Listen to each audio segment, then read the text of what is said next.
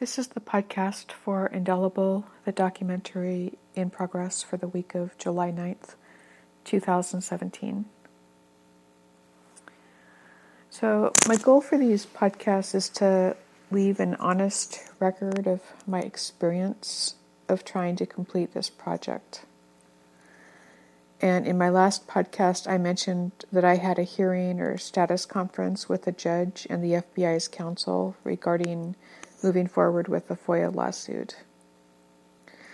The controversy remains because the records I received from the FBI appear to be very little of Carl Harp's internal FBI file, and I've mentioned that before. And also, the FBI began to want to exclude my documents from the time I was a professor at Carnegie Mellon University from the case and the request, as well as my father's documents and I see no reason to omit these documents. No legitimate reason. I mean, they could just provide the documents. It's like not that many documents. It's probably you know twenty pages at the most. Um, there's and to make instead make me wait another three years and and provide a whole new request is ridiculous. And it's interesting that they didn't bring this up until um, until just recently when some things came up that uh, would make those documents uh, a good thing to hide for them.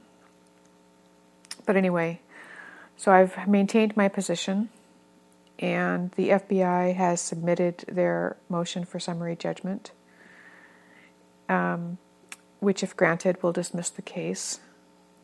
And the judge, Judge Lasnik, at the hearing let me know explicitly that he's friends with the man who arrested Harp initially, that's Mark Eriks, and that he believes the FBI's attorney is above reproach and that I am not, merely for my position. So it's to be expected he will rule in favor of the motion based on what I would consider bias. I'm supposed to submit an answer to the motion soon, but um, two weeks ago today, I sustained some injuries in a fall. And these injuries are impacting the speed at which I can do things. And there's other pressures to make my living situation unstable. So I'm surviving each pressure and remaining positive. And I truly believe this project is important and that it is important for me to complete my work for those who have suffered and who may suffer in the future if the information does not come out. But I'm aware now that most of those listening here are mostly associated with those who want the information suppressed. And um, I tell you, I, I welcome you, as it's good that we all sit within the same circle and consider what has happened here. I am sad that the judge openly showed his bias to me on June 13th. His clerk then left out my name and my input from the hearing summary she placed in the docket, so I had to file something to correct this, which I think I brought up last time. And um, but it, I did what I didn't bring up is that this has had some repercussions for me with the courts. It seems that federal judges talk to each other and do tend to kind of lock arms in solidarity this is not unexpected, I suppose, but it's mostly disappointing. I suppose these judges and law enforcement who support mostly the wealthy, that I am now seen as a rogue to be silenced. And I feel their pressure more and more these days. And it's harder to stand with physical injuries but it's not impossible. I don't think I'm on the opposite side of law enforcement or the courts. I'm only on the other side of those in these positions who align themselves with those harming innocent people, innocent American citizens. And they seem to do so for the benefit of the wealthy or those with false authority. And honestly, I just cannot condone this. I just can't.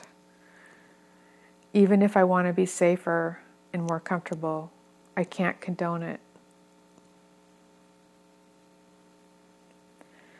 I've taken strong positions to support those in this story whose rights have been violated by authorities merely because they are on the wrong side of the story.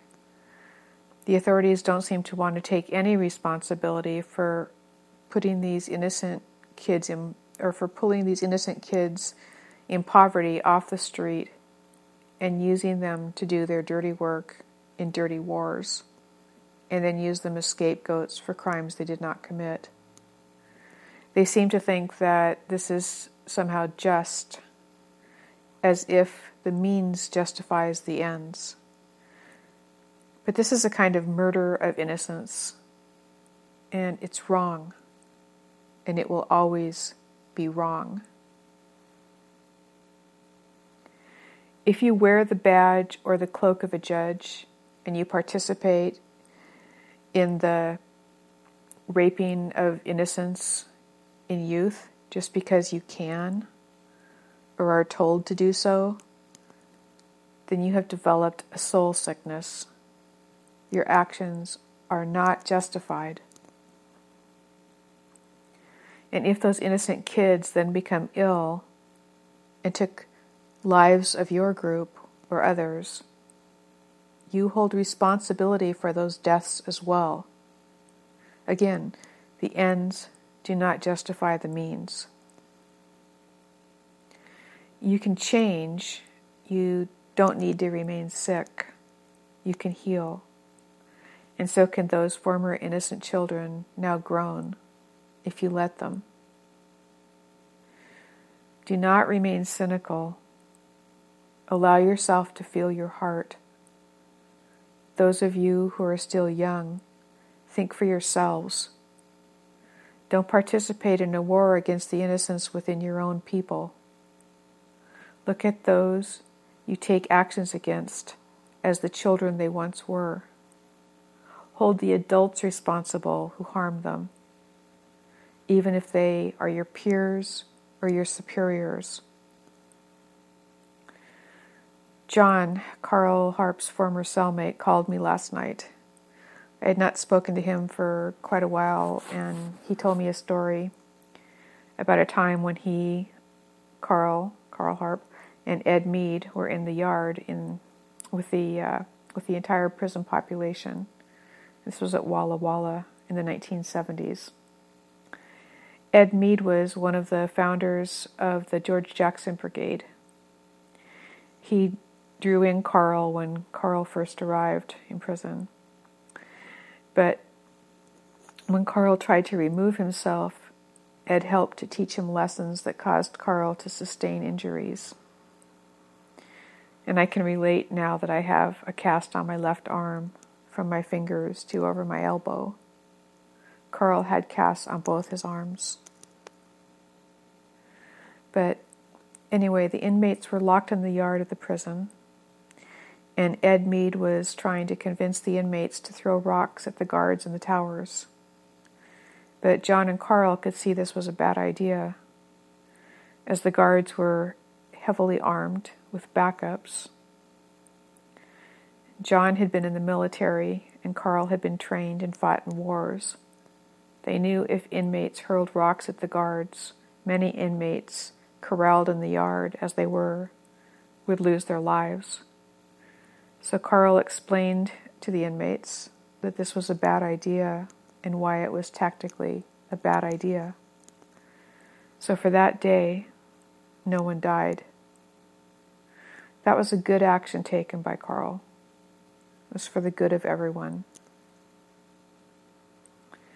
And I want to share one other story.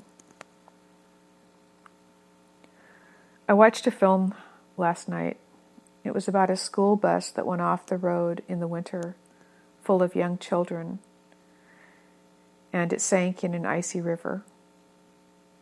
Only the older female driver and a teenaged girl survived. A lawyer, with his own problems with his own daughter, was working on getting the lost children's parents to sue for money. The teenaged girl had sustained injuries in the crash which paralyzed her. Her father wanted to join the lawsuit. He was really handsome and a former rock musician.